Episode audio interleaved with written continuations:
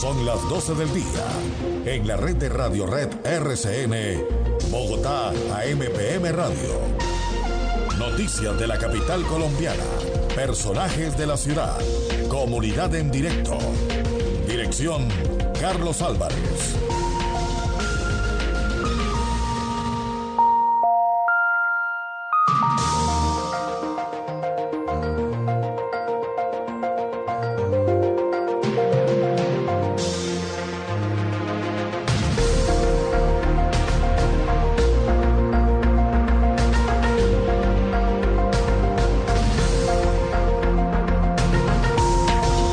Señoras, señores, buenas tardes, bienvenidos, gracias por estar con nosotros. Saludo especial para aquellos que, aunque a veces dudan, siempre terminan haciendo lo correcto, como debe ser. Me voy a tomar un trino hoy para hacer mi letrilla de entrada. Nos siguen la cuenta de Bogotá MPM y yo lo sigo porque soy muy agradecido con quienes nos siguen. Se llama Cristina Carrizosa y su cuenta de Twitter es arroba C Carrizosa C y escribe para, para darle entrada al comentario que yo creo que no es nada eh, eh, lejano a lo que hemos venido hablando del problema de los colados en Transmilenio. Dice, acabo de ver, eso lo escribió ayer, acabo de ver en la Caracas con 72 dos chinos bien vestidos intentando colarse a a Transmilenio. No pudieron, se cayeron. Bajé la ventana supongo que iba en su vehículo, y les grité, ladrones. Uno de ellos cogió una piedra para tirármela. Tampoco atinó. Los testigos adivinen cuál fue la actitud. Todos al hincharme a mí. Esto lo que muestra es ese grado de insolidaridad que hay con un sistema que evidentemente tiene problemas, tiene fallas, no es el sistema perfecto. Estamos rezando todos los días para que nos saquen esos buses contaminantes a diésel y nos lleguen, por Dios santo, rapidito los de gas. Y más tarde, algún día llegarán los eléctricos. Bueno, llegarán diésel de una tecnología un poco más, más moderna, pero que, pero que de todas maneras no hubiese sido lo aconsejable. Pero ahora hablaré de ese tema también como invitada que tengo acá. Puede tener todo eso el Transmilenio, pero es lo que tenemos. Y es el sistema de transporte masivo que, gustenle o no a muchos, terminó con una historia antigua de la guerra del centavo, con buses cochinos, y escúcheme la terminología, con eh, eh, conductores que no respetaban al, al pasajero, que paraban en cualquier parte. Yo solamente les invito a hacer esta reflexión con el crecimiento que ha tenido la ciudad, ¿se imaginan ustedes si hoy tenemos trancones y problemas? ¿Cómo sería esta ciudad sin Transmilenio y con un transporte como el que tenía la ciudad en la década de los 80 y los 70? Pues ya eso sí sería la caos, invivible, insoportable. Y entonces nos dan unos datos que son sobrecogedores estos últimos días sobre lo que le significa a la ciudad el que se estén colando diariamente miles de personas al sistema, de lo que se podría hacer con esa plata que no están pagando malos usuarios de Transmilenio que deciden tomársela fácil de subirse, incluso corriendo peligro su vida, en cualquier estación o portal sin pagar el pasaje. Y la reacción, que es a donde quiero llegar, la reacción de quienes ven que alguien le llama la atención a alguien que se cuela es contraria a lo que uno creería que es lo lógico, lo del sentido común. Es unirse a esa persona y, eh, excúsenme el término, pero no encuentro otro, estigmatizar a ese que se cuela, sancionarlo socialmente porque eso no está bien. Para nadie es un secreto que eso le origina un problema grave al Transmilenio. Y pues vaya uno a saber cuántos, buscándose esa economía, hay que buscar la estadística, pero es grande, han perdido la vida haciéndoles guinces a los articulados, haciéndole el quite al bus cuando llega para mirar cómo se ahorra. ¿Cuánto cuesta el pasaje de Transmilenio, Pacho? 2.200 y 400, 2.400. Y no es que no crean, y quiero que aquí lo vean, que yo no soy usuario Transmilenio, ahí cargo, cargo la tarjetica y ahí la uso todos los días. Lo que pasa es que yo paso eso y no me doy cuenta paso rápido. Ahí está, aquí mi, mi, mi, invitada también. Y lo acabo de coger. Yo soy usuario, tengo que revelarlo porque mis oyentes son mis amigos y mis amigas que uso solamente el Transmilenio la séptima. Qué pena. Solamente uso ese. De resto camino mucho la ciudad. Pero le gustaría que estuviera el Transmilenio hasta la 200. Ahora vamos a hablar con quien acaba de hablar, porque es que ahí sí no nos vamos a poner de acuerdo. Las 12 y 7, comenzamos. La noticia del día. Bogotá, AMPM Radio. Periodismo independiente por una mejor ciudad.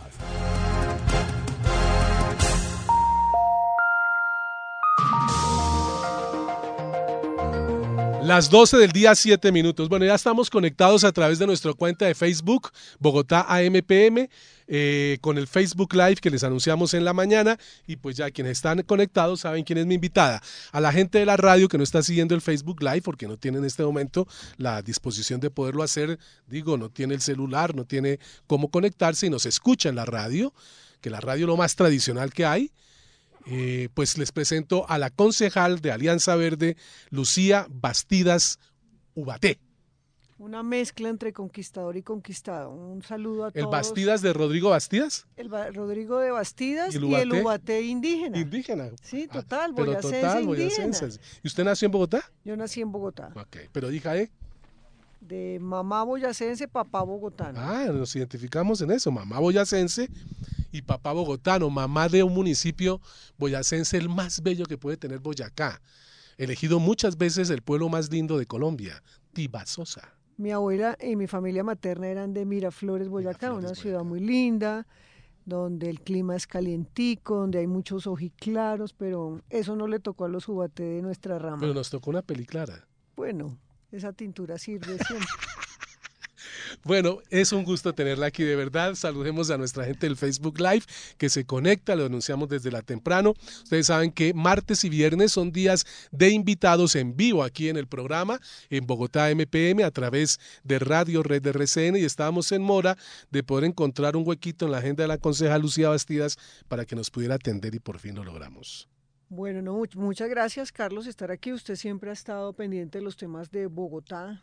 Esté donde esté, le gusta esta ciudad, ama esta ciudad y qué bueno poder estar aquí en AMPM hablando sobre los temas de nuestra ciudad que nos interesan a todos. Sí, sí. sin duda, es, mm, yo siempre cuando alguien hace alusión a por qué me gusta Bogotá, cuento cortica la historia.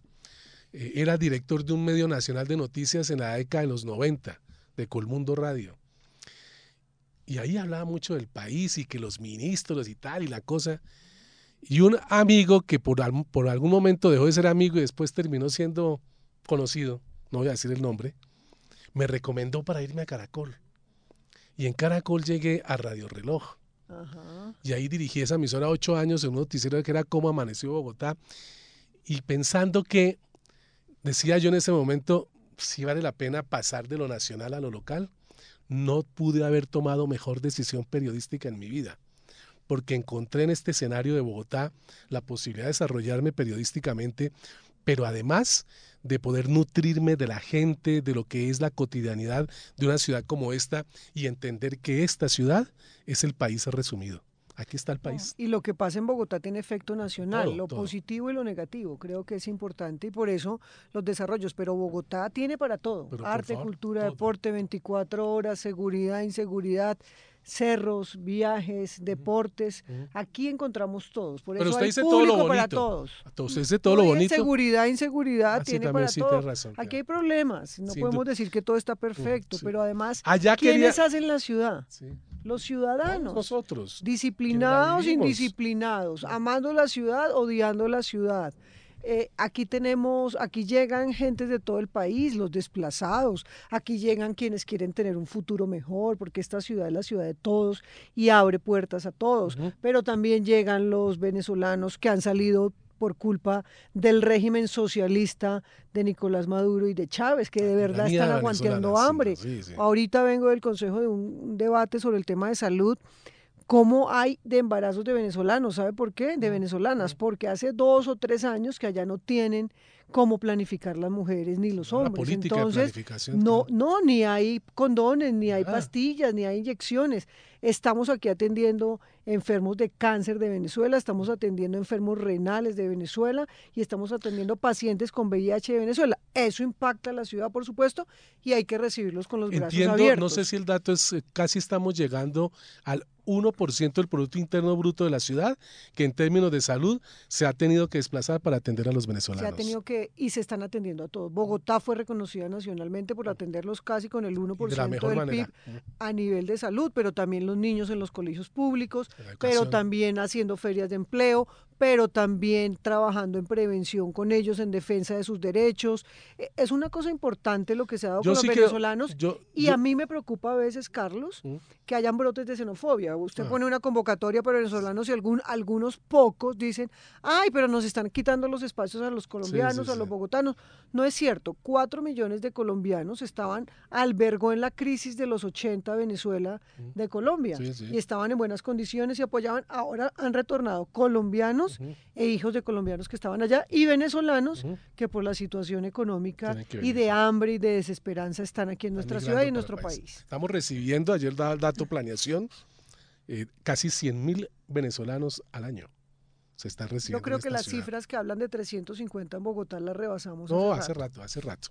Yo sí tengo que decir, porque así como de pronto no voy a estar en coincidencia con la concejal en otras cosas. A mí se me parece, lo dijo entre líneas en esta intervención, que la administración de Peñalosa sí puede sacar pecho y pecho bien sacado con el tema de la atención a los migrantes venezolanos. Esta es la ciudad que mejor ha atendido, que se ha comprometido, pero además con un ánimo solidario y de cariño y de amor con los venezolanos que llegan aquí, al punto tal que yo recuerdo que Peñalosa planteó que a esos niños hay que darle la nacionalidad colombiana. Claro, que es lo que está haciendo ahora el defensor de pueblo, ha presentado un proyecto, de ley porque algunos no le dan la nacionalidad por usted ser hijo de venezolanos, entonces los niños quedan ahí en el registro civil como en el limbo, no pueden tener la nacionalidad y lo que queremos es que tengan la nacionalidad colombiana. Claro, como en todo, hay de todo. Hay delincuentes venezolanos, esos se tratan como delincuentes y los tienen que regresar a su país, pero aquí la mayoría de la gente que ha llegado es gente trabajadora. No le voy a contar quién en público, pero se le murió un familiar a un amigo estos días. Se desplomó en la puerta de su casa un señor mayor de 80 años, su esposa de 70 y pico de años. Y unos obreros venezolanos que estaban cercanos los ayudaron, manejaron el carro, lo llevaron hasta la clínica, acompañaron. Entonces, cuando me decían eso ayer, te da una cosa en el corazón porque una emoción, es solidaridad. dije, nosotros fuimos a darles una plata en agradecimiento porque la señora, un par de viejos, uno de ellos se muere instantáneamente solos. Los únicos que los auxiliaron fueron obreros, venezolanos. venezolanos. que estaban ahí. Sí, eso tampoco hay que eh, descartar que en medio de esa riada, cuando digo riada, hay de todo.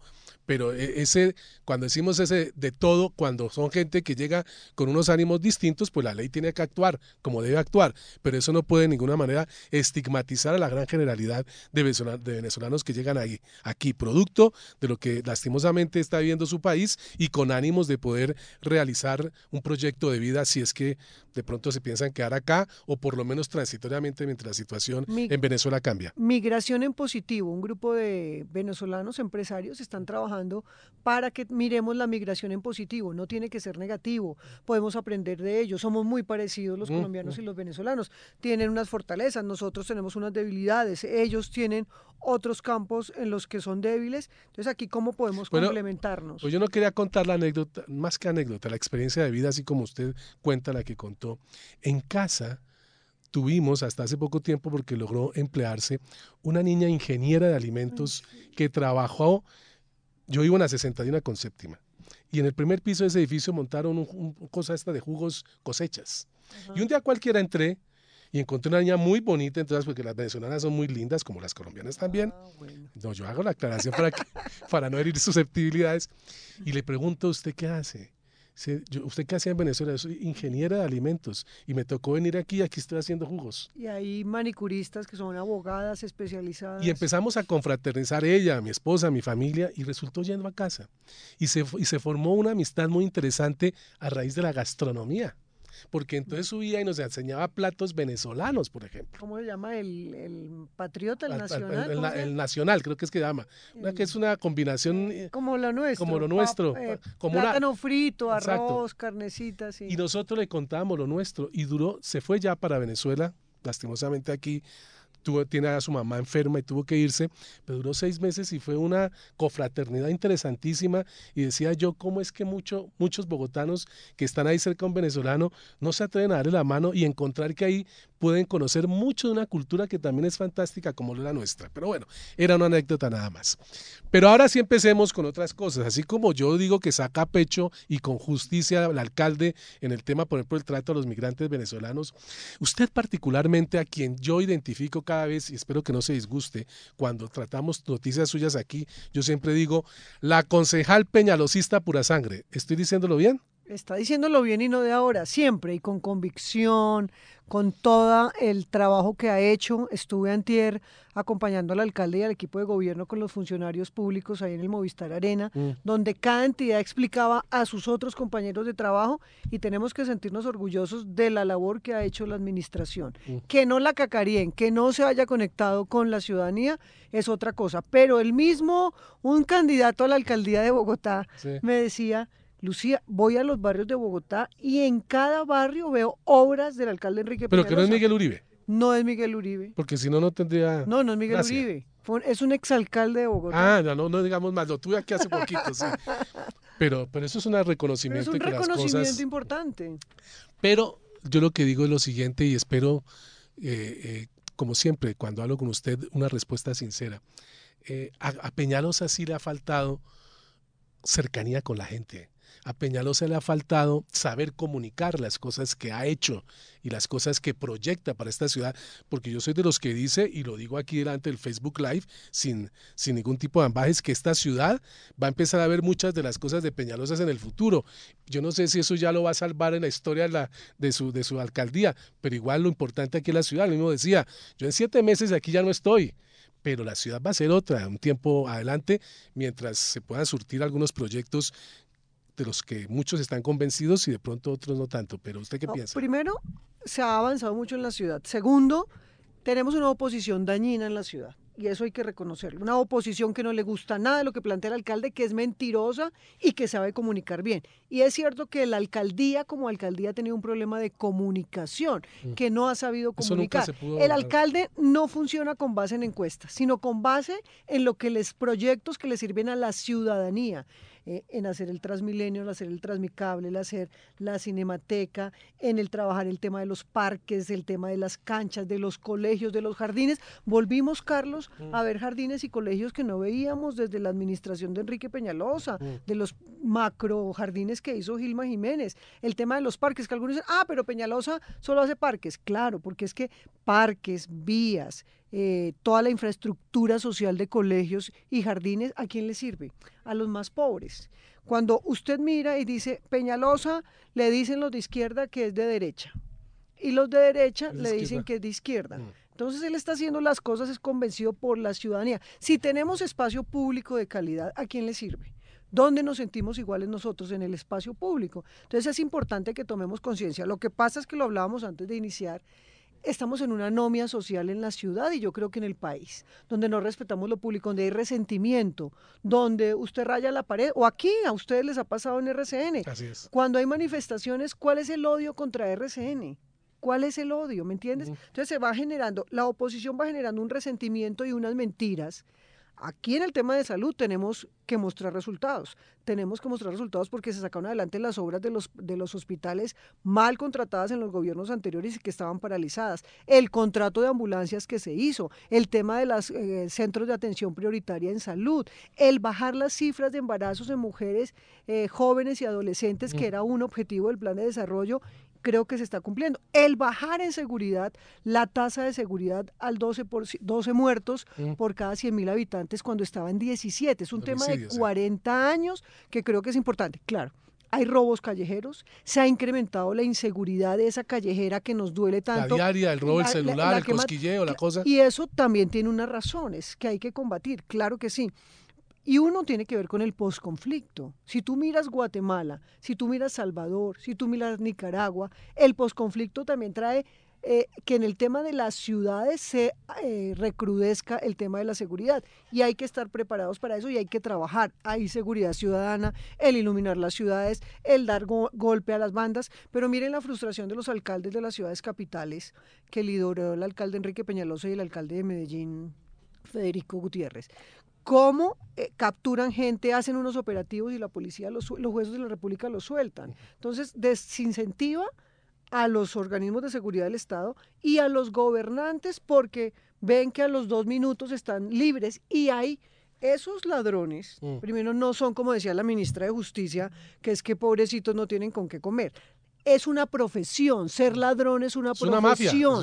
Y es una mafia donde mm. tienen un pool de abogados, donde saben eh, la ley y dicen, me roban, me denuncian. Conocen al, dedillo cómo hacerle el esguince a la ley. Y entonces esas grandes bandas es las que ha tratado de atacar este gobierno, que se han dado resultados, el tema del Bronx, el tema de los habitantes de calle, que algunos dicen, ay, pero es que los habitantes de calle yo ahora los veo por toda la ciudad y antes estaban allá en un sitio, en un sitio donde había tortura, un sitio donde mataban, un sitio donde había niños. Ese es otro los temas. Pero habitantes de calle, yo quisiera y recogí firmas para la Corte Constitucional que cuando usted está en condición de habitabilidad en calle y tiene poliadicciones y tiene problemas mentales, usted no está en capacidad de decidir por usted mismo. Y, la, Corte Constitucional, la Corte Constitucional, y yo invito a los magistrados a que caminen. Los magistrados trabajan en el centro y nunca caminan por el centro, llegan en la, en la camioneta blindada, con los escoltas y se van por la circunvalar, pero ellos no han ido a caminar el centro para mirar el tema de vendedores ambulantes. Lo de vendedores ambulantes,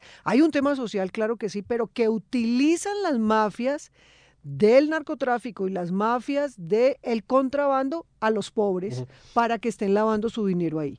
Y lo que nos ha dicho, y la Corte tiene unos fallos a veces como, y usted como peatón no tenemos derecho a caminar libremente por la calle. ¿Qué más importante? ¿El derecho de los vendedores ambulantes o los derechos de los ciudadanos a caminar? De todos. Usted me ha paseado y a la audiencia también por sin número de temas en esta charla y entonces no me da chance de interpelarla, pero voy a ah, intentarlo.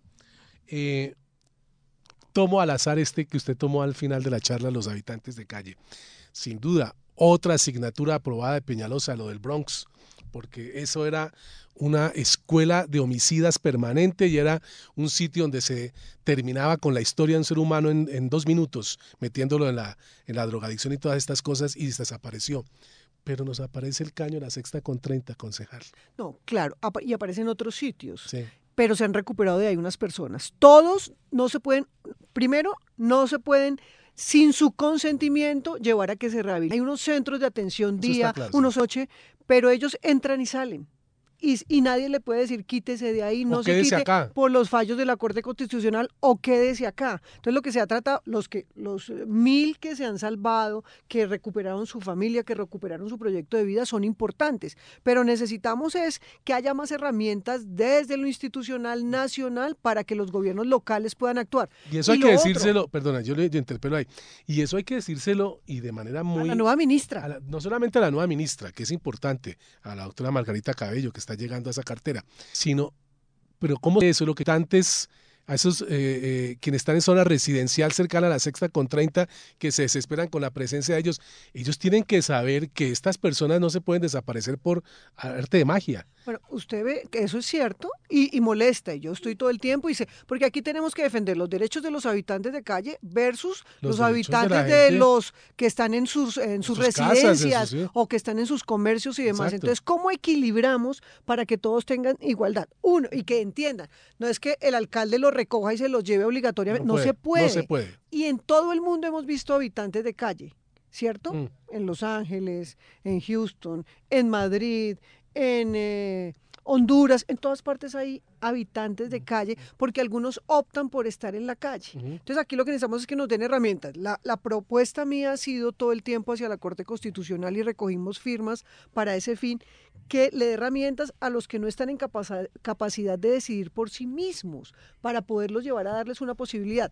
Lo otro es que el porcentaje de rehabilitación es mínimo, es el 25% cuando usted ya tiene problemas de droga grave. Yo he visto, he ido a los centros, maravilloso lo que hacen, pero sola, y todos quieren quieren? ¿Quién quiere estar en esa situación? ¿Quién quiere vivir así? el, tema y el cambio que tú ves también te dice, bueno, salvar una vida vale la pena. Pero aquí tenemos los mil que, que, se han graduado, que han estudiado, volver a tener dientes, porque lo que tú ves cuando, eh, si vas a los sitios donde están los primeros días, estar sin dientes, luego ya verse con dientes, luego verse limpio, el empezar a recuperar hábitos, creo que es importante, pero sí necesitamos que nos den herramientas, no solo al alcalde Enrique Peñalosa que está de salida en siete meses, no solo a, los alcaldes de Colombia y por un bien de recuperar vidas de esas personas habitantes de calle, pero además de la infraestructura, lo que se va a hacer ayer el centro, el Bronx creativo, creo que va a ser un tema hito para Latinoamérica, el que haya moda, el que haya artistas, el que haya diseñadores, el que estemos con la economía naranja trabajando en el Bronx, esto vale la pena. Los críticos de Peñalosa dicen, ay, es que Peñalosa es solo infraestructura, solo cemento y ladrillo. Los pobres, ¿dónde tienen que estudiar? detrás de eso tiene que haber los jardines. No, todo, es que todo, está integrado. lo social también pasa por infraestructura. Mm. El transporte es clave para lo social. Aquí no es que lo social es que nos tenían acostumbrados que social es de platica gratis y de subsidio, sí. Y eso no es social. Voy a leerle este trino que me tomé el trabajo de sacar de su timeline, que llaman, ¿no? Dice, no le hagamos conejo a los más pobres de la ciudad. Urge construir Transmilenio séptima, una vía que debió hacerse hace 12 años. Está hiper estudiada e hiper diseñada. Los que no hicieron nada Ahora pretenden paralizarla representando a 10 familias con medios y poder. Usted realmente, con la mano en el corazón, sí cree que son 10 familias las que están poniéndole el problema al Transmilenio por la séptima. Y agrego, no es desconocer que también hay un grupo poblacional en la séptima que aún no está convencido que ese sea el proyecto, frente a otro que también reconozco en gracia de discusión, que considera que esa es la solución porque les va a, contribuir en un desplazamiento más rápido, especialmente en la zona del extremo norte de la ciudad hacia el centro? Bueno, primero, eh, este es un proyecto, como lo escribí en ese artículo, hiperdiseñado, hiperdiagnosticado y que debió hacerse hace más de 12 años. Desde el 2007 en el gobierno de Lucho Garzón, que trabajé como directora de acción comunal, estaba para otorgarse. Lucho toma la decisión de que sea el próximo gobierno. Hay muchas ideas innovadoras de boca, porque usted hablar es fácil, pero hacer, hagamos un metro light, hagamos un tranvía, ahora hagamos un, un transmilenio verde, hagamos, han hecho miles de propuestas. Lo que hace Samuel Moreno es adjudicar y cuando llega Clara López lo que hace es echar ese contrato para atrás, porque a todo el mundo le da miedo intervenir la séptima, que sabe a quién va a servir la séptima, mm. a los más pobres de Bogotá, a esos que no tienen medios de comunicación, a esos que no viven en Rosales, que no viven en la UPZ de Chapinero, eh, importante que tiene poder, porque sí hay que reconocer que hay unos que tienen poder en esta ciudad, pero los de Barranca, los de Lijacá, los de Uribe, los del Codito, los de Alta Blanca, esos se gastan dos horas y media en el transporte bogotano. Los de los Rosales, entonces les va a tocar dar más vuelta y eso. Aquí lo democrático sería, hay que mejorar el transporte público para que usted y yo que montamos en Transmilenio, yo uso el de la autopista norte, usted usa el de la séptima. A mí me gustaría que el de la séptima conecte. conecte. Usted sabe que yo me la paso aquí cerca con un amigo que él vive por el centro internacional. Sí, claro. Entonces nos toca caminar hasta la, la a la estación del Museo, Nacional, luego bajarse en la 116 y usted ahí queda desconectado. Y de ahí para allá de la 116 es que viven los pobres que viven al norte, porque en el norte también hay personas del estrato 1, 2 y 3 que todos los días tienen pico y placa, que todos los días tienen que montar el transporte público y les va a reducir los tiempos de transporte, que va a fear. Los de la 26 decían que iba a fear el Transmilenio. Aquí necesitamos Transmilenio, necesitamos metro y no una línea, que esa es otra discusión, sino varias líneas. Lo que llaman un sistema multimodal. ¿Sabes quiénes han denunciado? ¿Quiénes han querido paralizar el Transmilenio de la séptima? Pues actores políticos. Deme nombre de las familias, por senadora. O no familias, pero sí personas. No, David Barguil, que es del estrato alto y que es congresista y que no usa Transmilenio de la Séptima. Rodrigo Lara, Angélica Lozano, María Fernanda Rojas, los concejales del Polo. Eh, una niña Karen Kufer que fue funcionaria del gobierno de Ernesto Samper, eh, el hijo de Edmundo López Gómez, es decir, eso, eso son ciudadanos del común preocupados por el norte de la ciudad, la ex, representante eh, ex candidata a la vicepresidencia Ángela María Robledo, que vendió un predio. Y en el debate le dice a Peñalosa, ay, usted que vendió predios y ahora no se va a poder hacer la séptima cuando ella es beneficiaria porque vendió un apartamento para que hagan la carrera séptima. Entonces aquí es una élite, aquí una élite se mueve. Una élite se mueve para que no hagan el transporte público que le va a servir a los más pobres de la ciudad. yo se lo anuncié, Francisco. Aquí veo que a la mayoría Aquí yo se lo anuncié que esto no iba a ser fácil. les gusta el Transmilenio por la séptima. Yo vi que esto no iba a ser, yo le anuncié que esto no iba a ser fácil con ella. Vamos a unos mensajes y continuamos. Hoy la combativa pura sangre peñalosista Lucía Bastidas está en Bogotá MPM de Radio Red hablando de Bogotá, que es lo nuestro. Ya continuamos.